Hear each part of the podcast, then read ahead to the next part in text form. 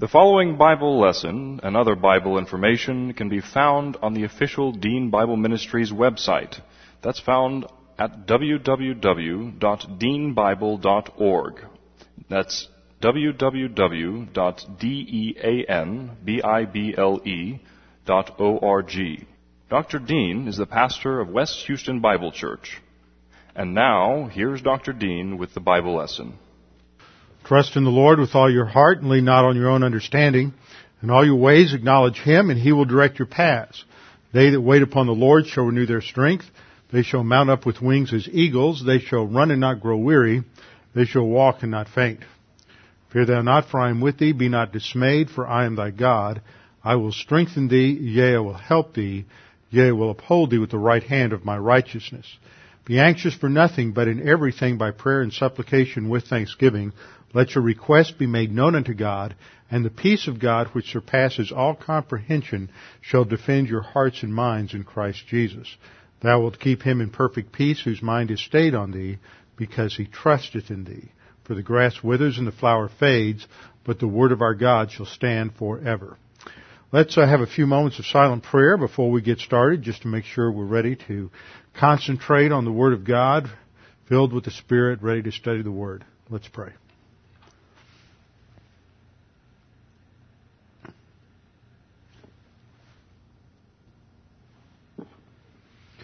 Father, we do thank you that we can come to you in prayer, that you are God who is very concerned about the details of our lives, concerned about the things that we bring before you, and you desire us to come and bring our prayer requests to you. Father, we thank you for this congregation, for their positive volition, for their desire to know you, to know your word, and to let their thinking be overhauled by divine viewpoint truth. Now, Father, as we continue our study through Genesis, we pray that the lessons that you would have for us to learn made clear, and that we see how these things uh, impact our thinking and our living. We pray this in Christ's name. Amen. Let's start off tonight in Lamentations. Lamentations. That's that part of the Bible that's not all dog-eared. Between Jeremiah and Ezekiel.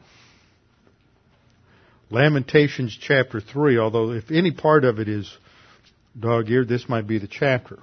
Lamentations chapter 3 gives us one of those great promises that many of us have heard through the years. Some of us have memorized, and it's the basis for a favorite hymn, Great is Thy Faithfulness.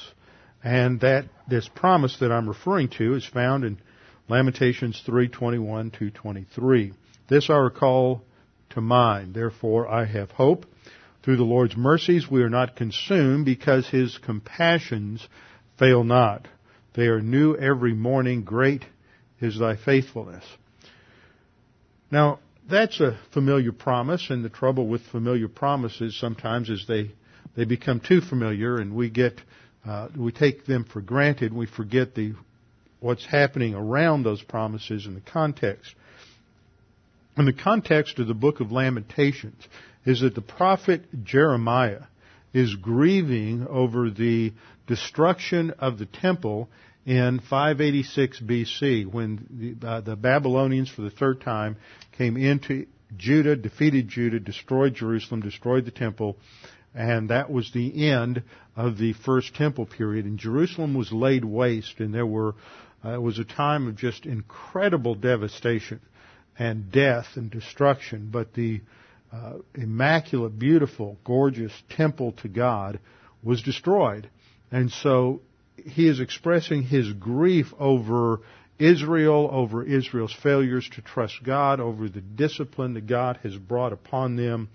And in the midst of this, he is reminded that God is always faithful. And if we look at the beginning of the chapter, he's just reflecting on the um, what he has seen. In verse 1 he says, I am the man who has seen affliction by the rod of his wrath. He has led me and made me walk in darkness and not in light. Surely he has turned his hand against me time and time again throughout the day. He has aged my flesh and my skin, broken my bones. He has besieged me, surrounded me with bitterness and woe. He has set me in dark places like the dead of long ago. He has hedged me in so that I cannot get out. He has made my chain heavy. Even when I cry and shout, he shuts out my prayer. He has blocked my ways with hewn stone. He has made my paths crooked. And he goes on and talks about just, just the, the grief that he's going through. I think sometimes as believers, we don't think we should really go through grief or express emotions like we have here in Lamentations because that's a sign of not trusting God. But here, this is Lamentations and Jeremiah's trusting God, and what by by recognizing what he's going through, it drives him to an even greater understanding of God's faithfulness as he thinks through his circumstances, thinks through his situation. He's driven to go back to the historical manifestation of God in the history of Israel as, a, as an example to demonstrate that no matter how bad things may get, no matter what may happen, God is continuously faithful to His promise, which is ultimately embedded in the Abrahamic covenant and the promise that God made to Abraham, and that God would always be faithful to that promise. Now, for the last seven months, over 23 lessons, we've been going through the Toledot section in Genesis on Jacob. And on, or rather it's the Toledot of Isaac. The focus has been on Jacob. And tonight what I am doing is reviewing this whole section, driving it home to us. And the more I've thought about what is the major theme that we see in this Toledot, it comes back to divine faithfulness. That God is faithful to that promise that He has made, despite human failures, despite human flaws, despite the fact that, that Jacob just really isn't a very likable guy for much of what we read in the scripture, we go through this and we think, this guy is not the kind of person I'd want to live next door to me. Wouldn't want to do business with him. He's a conniver. He's always trying to get the best of whoever he's uh, dealing with. And yet this is the man, the family that God has chosen through whom he's going to bless the whole world. And even in the midst of failures and flaws and people who are just really messed up. I mean, we just get to that whole episode in the chapter dealing with the rape of Dinah and the brothers who go in and just massacre the, every, all the people in Shechem. They're, they're not our favorite people. Yet God is. God is always faithful. So this is the dynamic that goes on in our lives when we face problems and difficulties and challenges that seem insurmountable, just like Jeremiah facing the destruction of Jerusalem, which was a historically tragic situation, and he is removed from Jerusalem and is removed from the promised land, and yet he is driven to recognize on the basis of everything that's happened that God is faithful. And see, when we come to teaching, one of the reasons I do these summaries is because when they teach Genesis in prep school, those prep school teachers will not necessarily have time to go listen to 300 lessons in Genesis. So I hit these summaries so they can get a quick understanding of what the basic key doctrines are that need to be taught out of these circumstances. And the same thing is true for us uh, at, a, at a in a different way of application is that when we hit problems, we need to be able to think in terms of people and events that are going on in the scripture that relate to what we're going on, uh, going, going through in our own lives so that we can then understand the principles and the doctrines that are there to make them, uh, uh, make the application. So that's what I want to do tonight. Let's just review briefly what is going on in the overall structure of Genesis. Genesis has these ten toledotes. These toledotes are the uh, usually translated, these are the uh, generations of. Uh, the first one is the heavens and the earth. The second was Adam, then Noah, Noah's sons, Shem, Terah, Ishmael, and now Isaac. And before the night's over, we'll go through chapter 36, uh, 1, and that should be 36, 1 and 36, 9. That's a typo I just caught. And then, or should, uh, yes, and then Jacob, which goes from 37, 2 to 50, 26. The whole chapter of 36 is uh, a double on Esau. Now, when I'm we went through this, we studied this, the Toledotes are usually translated, this is the history of, this is the record of, this is the generation of. The idea is, this is what happens to the descendants of so and so. So we don't have a Toledot of Abraham because we're talking about what happened to the descendants of Terah. And when you say what happened to the descendants of Terah, it's all about Abraham. And so when we come to what, uh, what happened to the descendants of Isaac, it's all about, it's all about Jacob. And Jacob has been our subject now from chapter uh, 25 verse 19 and which records his birth down through the end of chapter 35. So that's covered about 10 chapters. The foundation for everything after chapter 12 is the Abrahamic covenant. Abrahamic covenants summarized in chapter 12, 1 through 3, land, seed, and blessing, which are later expanded into other covenants. But that's the structure, the foundation for everything else in the, the Old Testament. So that when Daniel, who is out of the land, taken out of the land in the first deportation from Nebuchadnezzar in 605, when he is praying about going back to the land, the found, very foundation of his prayer and his understanding of history is the Abrahamic covenant. God is faithful. And so in the lives of the patriarchs, Abraham, Isaac, Jacob, and Joseph, we see that God maintains that faithfulness to his promise to Abraham, and this is not dependent at all on the character, the personality, the morality, the spirituality of these patriarchs. It's dependent upon God and his character, and that is how God deals with us on the basis of who he is, what Christ did on the cross, not on the basis of who we are. Now, as we looked at this structure, I went back and looked at the overview I did at the beginning, just so we could kind of pull some things together. We saw that, the, that there's a struggle that goes on in this whole episode between Jacob and Esau. And then in the middle of that, you have another struggle that is going on between the family of Abraham, Isaac, and Jacob and their pagan neighbors. And then in the midst of that struggle, you have the conflict between Jacob and Laban. And then in the middle of that, you have this conflict that goes on between Rachel and Leah.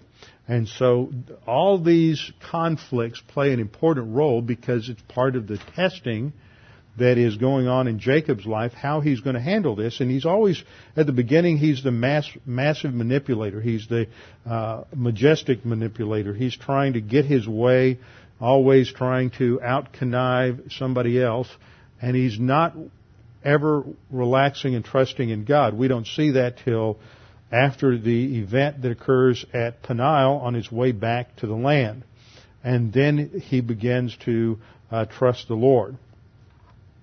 But the overall conflict that occurs is Jacob and God. That is why Jacob gets the name uh, Israel. He is the one who prevails with God. He is the wrestler, and that's that the dynamic going on there at Peniel is God, Jacob's will versus God's will.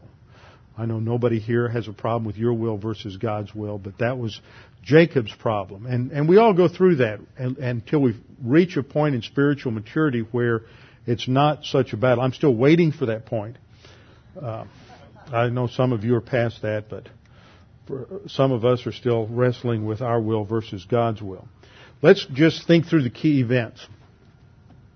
There's the birth prophecy back in chapter 25, 23, where God says this wrestling that's going on in your womb, Rebecca, is a struggle of these two nations. They're wrestling with each other. Esau and Jacob represent two nations and they are wrestling with one another in the womb. And this is later on used as a picture of God's sovereign choice in history. He, we're told in Malachi, and then it's quoted again in Romans 9, that uh, Jacob I loved, but Esau I hated. And there are those who come along and try to take that as having to do with salvation. But if we take it from its context, in Genesis 25, we saw that this doesn't have to do with individual selection for salvation. The, it has to do with God's sovereign plan in history as to whom He is going to work through in bringing about the blessing and salvation for the entire human race. So we start with the birth prophecy, which sets the context that there will be this, this rivalry between Esau and Jacob, and that forms a major section throughout and, and the backdrop to much of the story. In light of that, we have Jacob's two deceptions. Jacob the heel grabber, he's the youngest, he's the second one to come out of the womb, and he is named Yaakov the uh, heel grabber uh, because he is the one who's trying to supplant. That's another translation for Yaakov is the supplanter. He's the one who's trying to get out first, it seems. So he wants what the firstborn was to get. The firstborn being Esau would get the blessing and the birthright, and so Jacob, rather than recognizing God's promise at the beginning that the older Esau would serve the younger, rather than relaxing in God's promise, he's trying to get it for himself. So he's impatient. He's not waiting on God's plan, God's way, and God's timing. He's like most of us. He's trying to make it happen rather than let God bring it about. So we see these two deceptions, and the first is when Esau comes in from the field. Esau's the uh, manly man. He's not the girly guy. He's the manly man, and he's out there hunting and and fishing, and he's the outdoorsman. He comes in, and he's just exhausted, and he says, "What's that red stuff? Give it to me now." And uh, Jacob's been in, in cooking all day, and he's got this delicious smelling lentil soup, and red lentil soup, and he says, "Well, I'll trade it for your birthright." Esau says, "Whatever, just give me the soup," and he diminishes the value of the the birthright of what is his. And this is picked up in the New Testament as a picture of believers who minimize the significance of our future inheritance. And we do the same thing every time we live today in light of feeding our fleshly passions and just letting the sin nature run away with us rather than living in light of eternity. And that's how the writer of Hebrews uses this illustration in Hebrews chapter 12. That we don't want to be like Esau, who is someone who just goes along with whatever his immediate passions are and makes decisions that are comfortable for right now rather than keeping the right priorities in terms of spiritual values and living each day making decisions in light of eternity. So that's the first deception is the um, uh, selling his the getting the birthright through selling the uh, pottage. This is where Esau gets his nickname Edom, which means red. And we've already been told that he was ruddy when he was born, so he's the red guy and uh, red man. And then the second deception skips a chapter to chapter 27 when it's time to get the uh, get the blessing. He's already got the birthright. Now he wants the, now uh, Jacob wants the blessing, and so in uh, cahoots with his mother, they work up this conspiracy to trick Isaac. Isaac's old now; he doesn't see well, uh, virtually blind, and so what they're going to do is trick him into thinking that it's Esau coming in. Uh, w- rather than Jacob, and to trick Isaac into giving the blessing to to Jacob, so that Jacob will have that blessing. So he goes out, and uh, while Esau's out hunting and trying to get some uh, some game to fix some stew, just what his father loves, uh, Rebecca cooks up something and uh, some beef or lamb and makes it taste just like it would if it were game. And she is apparently a very good cook. And so she t- has Jacob then disguise himself by putting on some skins over his arms because he wasn't as hairy as uh, as Esau. So that way, when his father felt his arms, he would feel uh, rather uh, hairy and he, rough, and that would deceive Isaac. And the deception worked, and Isaac gave the uh, blessing to Jacob. The problem with Jacob now is that Esau gets left out and there's not much of a blessing left. This is a legal act. And that's a lot of people today look at this and go, well, why couldn't he just take it back because it was deception? Well, he had to honor what was what he had already done. And there wasn't any way to reverse it. So we have the birth prophecy, then the two deceptions, and sandwiched in between Genesis 25 and 27, we have uh, Isaac's conflict with the Philistines. And once again, we see that he follows the same pattern of his father. It's funny how uh, sin nature trends tend to get passed on uh, genetically. Uh, Isaac lies about Rebecca. She's not really my wife. She's my sister because she's afraid that somebody's going to steal his wife and kill him. Must have been a problem back then, or else these folks had a genetic trend towards paranoia. And so he's deceptive. He's trying to solve his problems on his own. He's fearful, but God nevertheless protects him, watches over him because what? God is faithful to the promise. It's the seed promise. The issue is that she can't, even though she's taken into the harem of Abimelech, the uh, king of Gerar, uh, even though she's taken into his uh, harem, nothing can happen to uh, create a problem or threat to the seed. So uh, Abimelech uh, wises up and recognizes what's going on and sends Isaac away. And Isaac le- leaves, and then we're told that that uh, God comes along and not only protects him but prospers him and reaffirms the Abrahamic covenant with him. Uh, several times as we go through this, we're going to see this reaffirmation of the covenant. Then,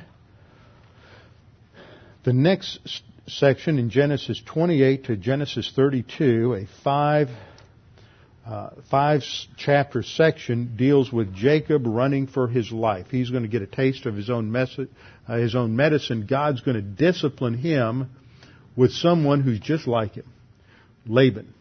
And Jacob has to run for his life because Esau is bringing threats now that he's stolen both the uh, birthright and the blessing. And so Jacob has to leave the land and he goes north to Padan Aram, the family's uh, home area where the cousins are, where his uncle Laban is, and there he's going to look for for a wife. And here we enter into another sub theme that is so important in this section, and that is separation from the world, because Re- Rebecca recognizes that that unlike Esau, who's already taken a wife from among the Canaanites, she doesn't want uh, Jacob to take a wife from the Canaanites because that will uh, introduce him to all of the uh, all the paganism and polytheism and and fertility cults and everything that's going on in Canaan, and she's trying to protect him from that, and she doesn't want to bring a Canaanite wife into the family, the environment of the seed, so she sends him back home, and so he's going to get uh, a wife there, Rachel, and Rachel's got this same kind of conniving gene a little bit. We see that with the with the episode with the teraphim, and she is truly Laban's daughter. But before we get to that point, uh, Jacob has to learn to deal with Laban, and Laban is going to uh, one up Jacob at every turn. And so Jacob arrives, and there he met at the well, probably the same well where his father had met his mother uh, he runs into Rachel and he falls in love. He's smitten. And so he goes back, meets the father Laban, who's his uncle, and he works out a deal. I'll work for her for seven years. So he works for seven years. At the end of the seven years, they have a wedding, and uh, there's a there's a bride switch. Oh, I skipped one point. Before we get there, as he's leaving the land, he goes to Bethel. Very important. Not only did we see God's renewal of, let me back up, God's renewal of the covenant with Isaac in chapter 26, but as Jacob leaves the land, he is spending the night at Bethel. And there he falls asleep. He makes a pillow out of a stone. And he falls asleep and God appears to him. He sees these angels ascending and descending, which has, uh, indicates the, the expression of the blessing of God. And at that point, he recognizes, at that point, God appears to him in a theophany and renews the Abrahamic covenant, promises him that, that he will, as he goes out of the land, God will protect him, God will prosper him, God will take care of him, and God will bring him back to the land. So this becomes a foundational promise for Jacob for the next 20 years. We talk about trusting God's promises just as uh, uh, Jeremiah in Lamentations 3 is reflecting upon the history of God's faithfulness that's grounded in that promise of the Abrahamic covenant.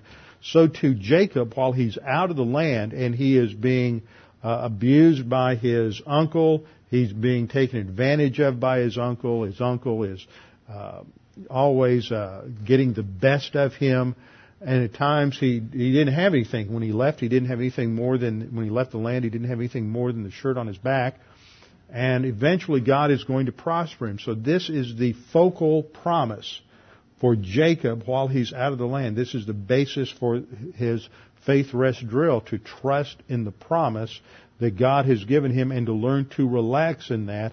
And it took about 20 years before uh, he grew spiritually. So we see the whole dynamic of spiritual growth taking place there.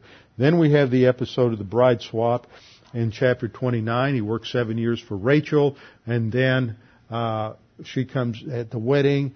Uh, she comes in with a veil. Uh, that night they consummate the marriage, and then the next day wakes up, and lo and behold, he didn't get Rachel. He got her older sister Leah. But he is in love with Rachel, so he makes a deal to work for her for seven years. And so he works another seven years for Rachel. And then we see that God provides heirs in chapters 30 verses 1 through 24. Uh, God provides the heirs and we see the sons that are supplied through Rachel and Leah, through Bilhah and Zilpah as they, um, uh, as the family grows. And these are the progenitors of the 12 tribes of Israel. And then we see this interesting episode as Jacob is uh, being prepared by God to leave the land and God is now going to prosper him and develop his, his wealth. We had that episode with the spotted sheep and divine guidance. And there we've emphasized that divine guidance takes place by direct revelation. This is such a difficult issue for so many people today, such a challenge because there are uh, too many people who think that somehow the the Holy Spirit is just some kind of inner inner light, some kind of uh, inner vibration, some sort of liver quiver that as we go through some sort of difficulty in trying to make a decision, we just wait for the Holy Spirit to tell us what to do. And the problem with that, are, there are many problems with that. Number one, it's not biblical, and we went through a number of passages to show how the apostles went through the decision making process. But it's a problem for two reasons. Number one, it's a problem because it misunderstands the whole concept of God's will. It's the idea that you can live in the center of God's will in the sense that there's always one and only one thing that God wants you to do. But what we see instead is that there are two categories of God's will. There's God's sovereign will, which is His plan for history. We don't know what it is. We could call it God's secret will, God's uh, decreed will. We don't know what will happen tomorrow. We won't know what God has decreed for tomorrow until tomorrow is over with. So you can't ever ask the question, what is God's sovereign will? Because the only way you'll know is after it has taken place. That is what we know, know as history. Then we have God's moral and revealed will. And this is exactly what that second part says. It's revealed. It's God saying, this is what you should do and this is what you shouldn't do. The only way we know this is if God reveals it to us. Now, revelation began from God, direct revelation began from God with creation. We had the direct revelation that occurred when God appeared in the garden and talked with Adam and Eve. That's direct revelation. You have nonverbal revelation, what we call general revelation, which takes place with the, with the heavens. We see the results of what God has done. We call that um, general revelation or nonverbal revelation, but it doesn't give us specific content. You can't look at the at the heavens and come up with a solution to the sin problem. You have to have special revelation, general revelation. Ultimately, when it, when you get uh, things get very specific, then you have to go through. Um, you have to use the revealed will in order to interpret general revelation or nature. So it ultimately always comes down to the revealed will. And if God is no longer revealing himself in direct or special revelation, because the canon's closed, and it's been closed since approximately AD 95, then we, we can't ask questions like, God, show me what to do tomorrow.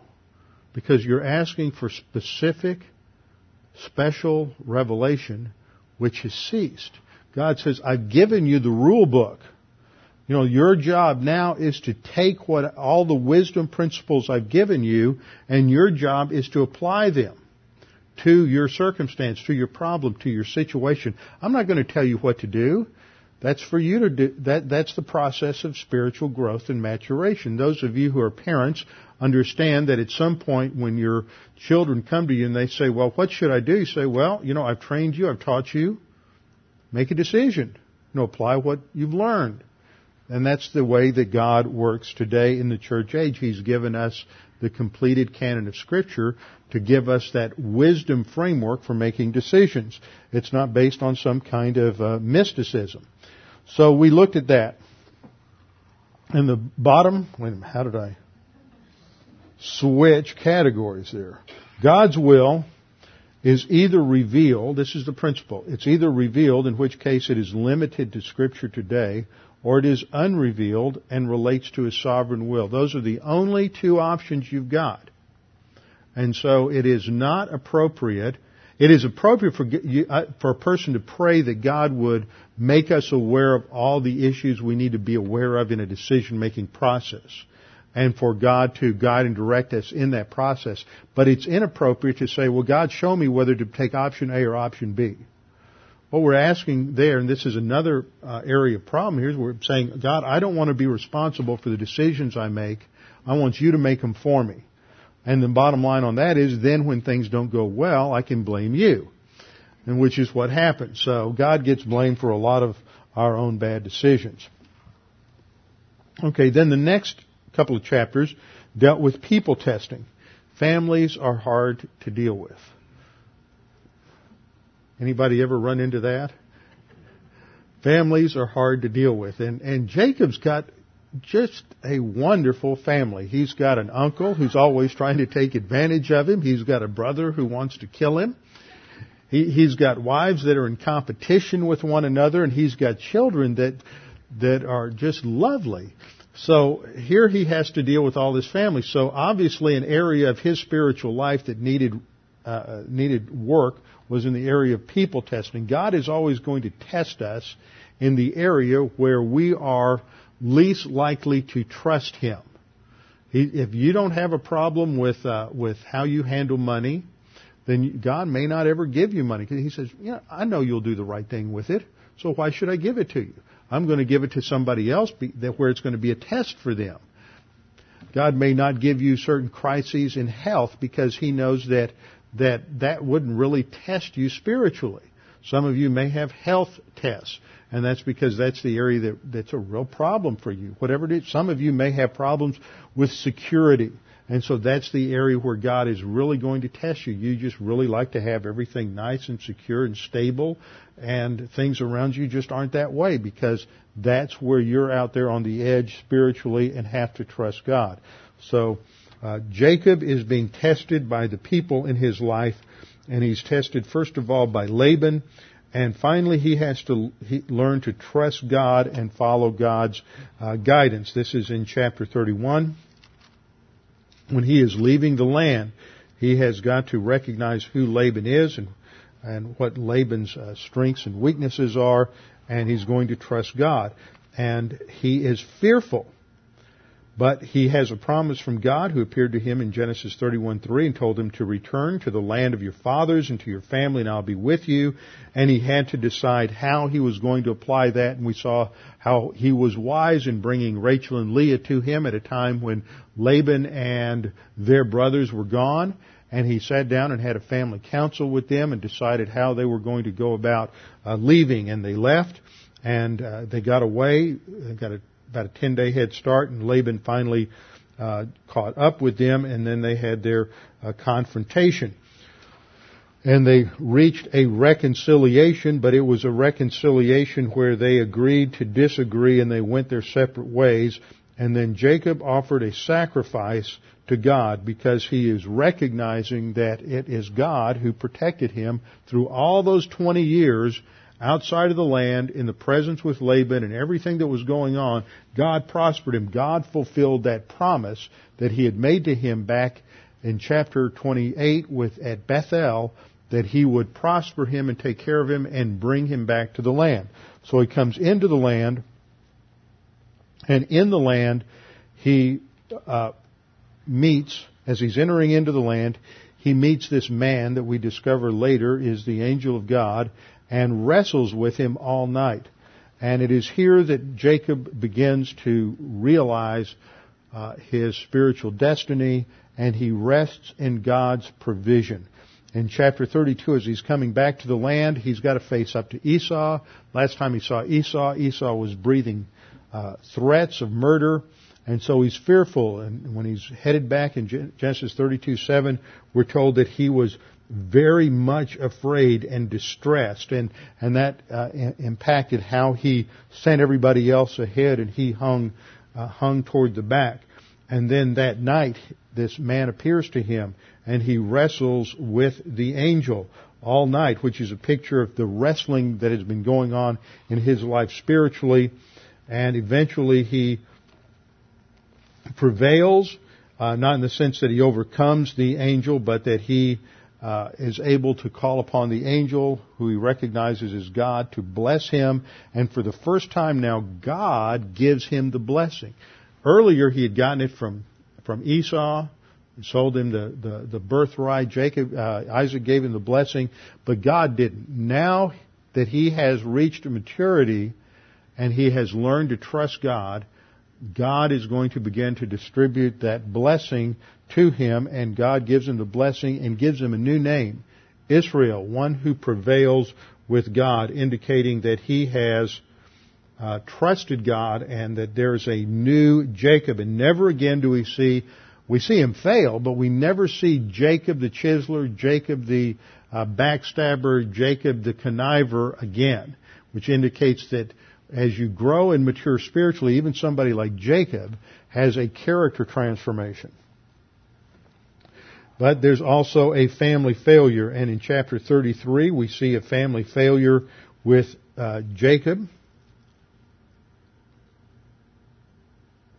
Because when he meets Esau, uh, Esau wants him to come with him to Edom, and Jacob just isn't quite ready to uh, trust him, and so he begins to compromise. He doesn't go all the way to Bethel. He only goes to Sukkoth, and he lives there for a while, and then from there he goes to Shechem.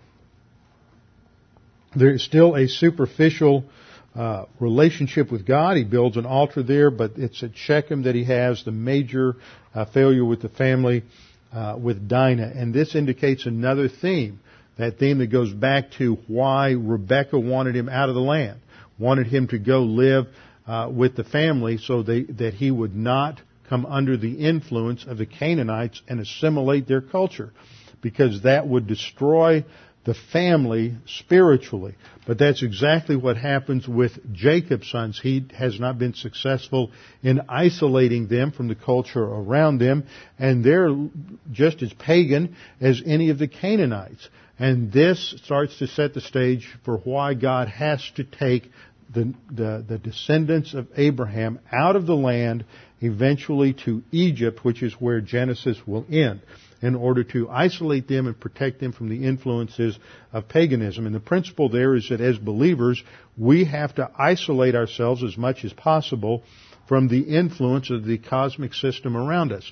And the only way we can ultimately do that is through protecting our soul with Bible doctrine. We can't go live in a monastery somewhere. You know, that's always been the solution that a number of people have tried over the years is, is I'll take the ascetic solution and I'll just go live, live in a mountaintop somewhere or live in a cave. Uh, I've seen caves where uh, monks live in isolation so they don't have to deal with the temptation of the world. And uh, you also have, like in the early church, my favorites were the pillar saints, like Simon Stylites, who spent seven years on top of a pillar because he was so holy, and people would come from miles around to sit and listen to him uh, teach wisdom. And you had a number of others. You had these other uh, monastics who would go out and live on grass and with the uh, with the cows in the fields and and it's just kind of interesting to read about some of these lives but this was ha- the glorification of spirituality in the early church when they got into legalism. But you can't take that option. You we can't take ourselves out of the world. We're in the world as Jesus prayed in John 17 we're in the world but we're not of the world. So we have to learn to live in the midst of cosmic paganism but without being influenced by it well, the family is clearly influenced by it, and in chapter 35, as we studied last time, Jacob finally returns to Bethel. Before he goes back, there has to be a cleansing. They have to put away all of the false gods. They have to separate themselves from the paganism that they've adopted, at least in a, in a superficial sense. And then he returns to Bethel and he builds an altar to God there and completes his vow. And then, as we saw last time, there's a wrapping up various details. We're told that Deborah, Rebecca's nurse, dies. Then Rachel gives birth to her last son, Benjamin, and she dies. And then in the midst of that, at Bethel, God reconfirms the covenant. So that gives us the overview. And throughout this whole episode, the one thing that stands out is God is always faithful. Despite the failures, the flaws, everything else, God consistently continues to work in the life of Jacob in order to bring him to maturity and bring to fruition the promises that God has made. So when we look at this, there are several key doctrines that stand out. First of all, blessing is based on grace. Blessing is not based on what Jacob did or who he was. It was based on grace, on who God was and what he decided to do in history that came years before Jacob was born. Blessing is always based on God's grace. It's not based on what we do or who we are. Second, grace is not based on human merit. Never ever is it based on human merit. You don't get blessed because you pray. You don't get blessed because you read your Bible every day. You don't get blessed because uh, you give to the church. You don't get blessed because all of a sudden you decide you're going to witness to five people this week blessing of God come, is determined before anything else happens in our spiritual life. It's, it's set aside for it. It's our potential. And it's distributed on the basis of our maturity. God doesn't begin to bless, truly bless Jacob, give him the blessing until there's that maturity that's exhibited at Peniel. Now before that, God had blessed him and prospered him, but not on the basis of who Jacob was, on the basis of the Abrahamic uh, promise and the promise that God had made to Jacob at Bethel on his way out of town. We saw the transformation of Jacob to Israel, the cunning conniver to a prince with God, and that came after a period of time. Spiritual growth doesn't happen overnight. But then the fourth thing we see is the increasing paganization of the descendants of Abraham. They just don't have this, the drive to have a relationship with God that Abraham had. It's fine to experience the blessing, but they don't come away being called the friend of God as God identified Abraham. But what wraps everything up here is divine faithfulness. That's what comes across in all these all these chapters. It's not a it's a major theme in Genesis. It's not the major theme of Genesis because the faithfulness that we see in Genesis 12 through 50 is all based on the divine covenant. So at the end, he goes down to Beersheba, and I thought I would give you, show you a couple of pictures of the archaeological remains at Beersheba. It's rather dry, and this is where he uh, finished. Uh, Jacob went down and they settled. Again, everything is based on that Abrahamic covenant. And throughout this section, we get a reminder of the covenant. How many times do we have the Abrahamic covenant reaffirmed? Genesis 12:3 records God's promise to bless those who bless Abraham and his descendants. The Abrahamic covenant is confirmed to Abraham, Isaac, Jacob, and their descendants and is repeated to them at least 20 times 20 times, God reaffirms that this is the land I'm going to give to you. I'm going to give you this seed. I'm going to bless you. And just within the, the, the Isaac section, we see 26, 24 through 20, 24 and 25, Genesis 27, 28 to 29, uh, Genesis 27, 38 to 40, Genesis 28, 1 through 4, Genesis 28, 10 through 22, Genesis 31, 3, Genesis 31, 11 to 13, uh, Genesis 32, 22 to 32, Genesis 35, 9 through 15. So we have one, two, three, four, five, six, seven, eight, nine affirmations of the Abrahamic covenant just in this one section. So it is clear that God is establishing this unconditional covenant with the descendants of Abraham. Now, we have one more thing to cover, and that is the Toledot in Genesis chapter 27. Now, I know some of you are probably taking bets as to how long it would take to go through Genesis chapter uh, chapter 36 with the Toledots of Esau. Now, this is the record or the genealogy of Esau, who is Edom. Esau took his wives from the daughters of Canaan. That ought to be a red flag right away. He is assimilating to the Canaanites. He'd had three wives Ada, the daughter of Elon the Hittite, Aholibamah, the daughter of Anah, and uh, the daughter of Zibeon the Hivite, and Basemath, Ishmael's daughter. So we see a merger of Ishmael's line with Esau's line. Now Ada bore Eliphaz to Esau, and Basemath bore Reuel, and Oholibamah bore Jeush, Jaalam, and Korah. And we could just get lost in the detail here and not learn a whole lot because the main, uh, the information about these individuals is lost in history. But it wasn't lost, or the significance of this wasn't lost to the Jews. To understand the significance of chapter 36, you have to put yourself in that mental framework of a Jew sitting outside the land, ready to go into the land. What's just happened, you ha- as, a, as part of the conquest generation, You've been going through the wilderness for the last 40 years while your parents died off because they wouldn't trust God and follow Joshua and Caleb in entering the land. And in that process, as you were coming to this point, the jumping off point to go into the, into the land and attack and defeat the Canaanites, you, to get there, you had to take a rather circuitous route. Down here is Kadesh Barnea, down in the um, Sinai Peninsula. This was where the older generation had failed, and during the 40 years of wandering, they didn't really wander like they were lost. They were just in a holding pattern uh, out here in the desert. And over here on the area across uh, the Jordan, the Jordan flow, this is the Dead Sea up here to the north, and this is the uh, water that flows out of the Dead Sea down towards uh, the uh, the Red Sea at the Gulf of Aqaba.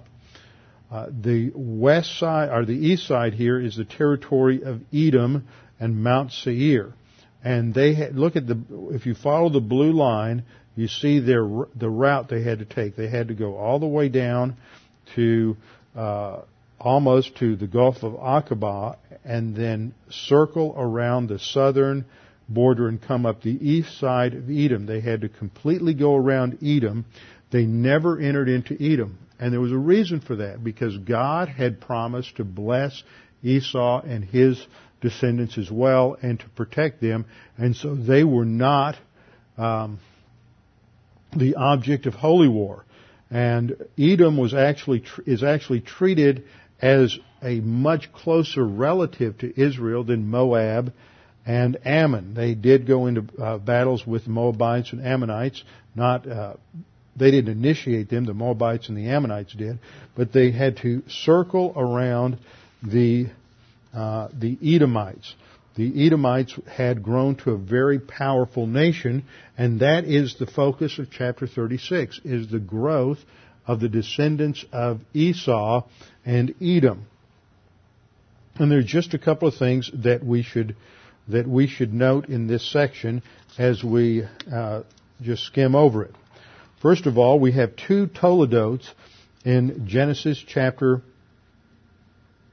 36. There's one in verse 1, and there's another one in verse 9.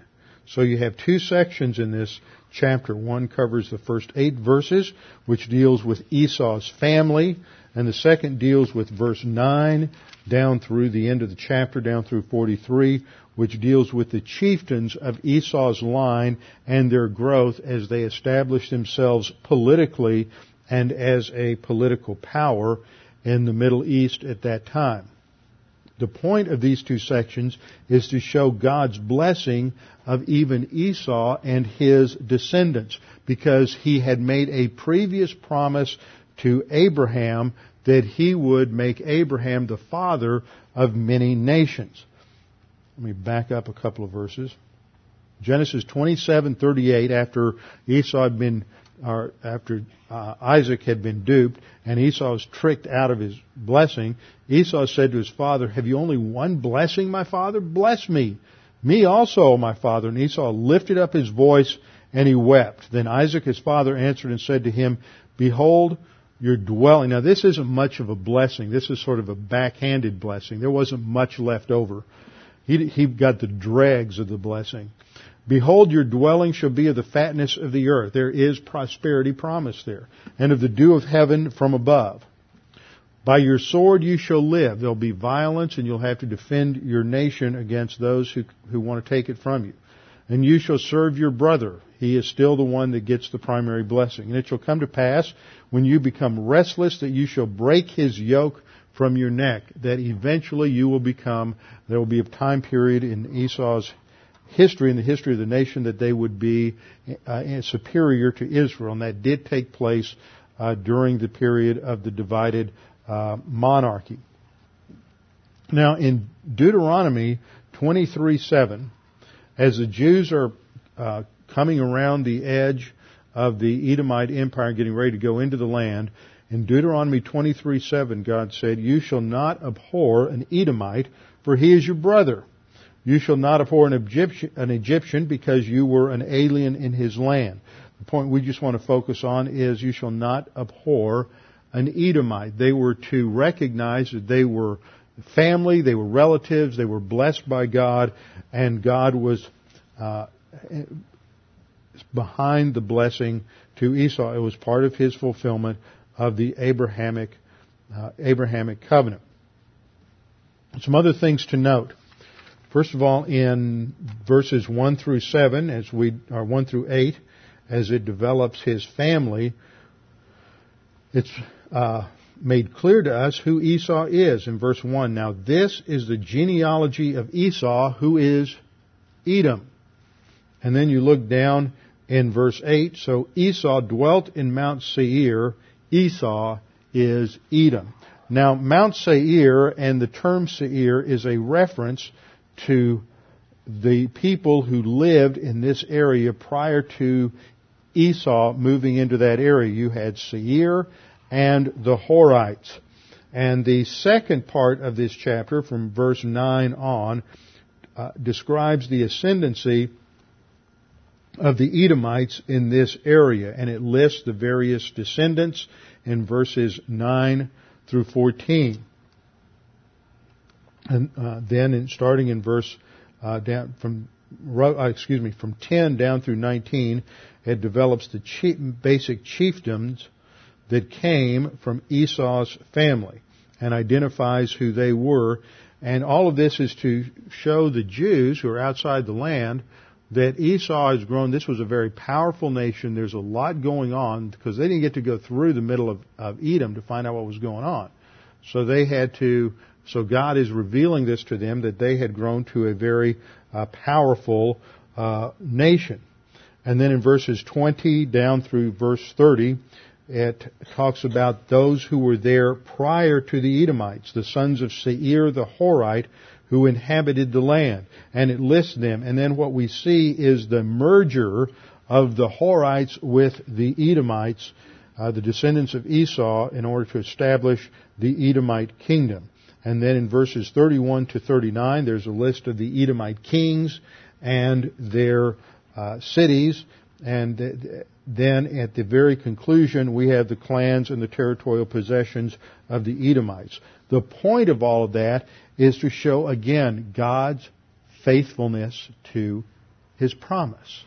And if God is faithful to His promise to not only uh, Jacob, but also to Esau, and if God is faithful in blessing them because of His promise to Abraham, then when you and I get caught in jams and we go through adversity and it looks like the world's going to end and everything is falling apart, then we can do the same kind of thing that Jeremiah is doing in lamentation. We can grieve, we can sorrow over what has happened, but it doesn't end there. We don't stop in the depression. We don't stop and wallow in the grief and the self-pity, but we are driven by that to focus on the consistent faithfulness of God in history. And so we go back and we have to teach ourselves and train ourselves to think through the scripture and say, okay, where were there situations historically in the Old Testament where there's failure, where uh, people have uh, gone through divine discipline or God has just taken them through difficult circumstances and adversity in order to teach them to trust Him and to follow Him. And we saw that with, with Isaac, I mean with Jacob when he's out of the land for 20 years with Laban. He's being outfoxed and outmaneuvered and, uh, taken advantage of again and again by Laban, yet God is the one who's using that to teach Jacob about God's faithfulness, and eventually God uh, fulfilled the promise that he had made uh, to Jacob and blessed him and brought him back to the land. So this is a process. How we take these stories are not just nice little stories, they're not just interesting things about the founders of Israel, but they're designed to teach us different uh, truths about God, His person, His character, and His faithfulness. Now when we come back next time, we're going to get into one of my favorite sections of Scripture, which is the next Toledot, the history of Jacob, which focuses on Joseph. And we'll begin Joseph with his dreams and his coat of many colors in chapter 37 next time. Father, we thank you for this opportunity to study your word, to be reminded of your faithfulness, that your mercies are new every morning. Great is your faithfulness and that you are always faithful to your word and to your promises, and you are always faithful to take care of us and to watch over us because you have a goal to make us like Jesus Christ. You've given us your word, you've given us your Holy Spirit who indwells us and who works in us to produce spiritual maturity, and it's up to us to decide to implement the principles and to uh, trust in the promises of your word. We pray this in Christ's name. Amen.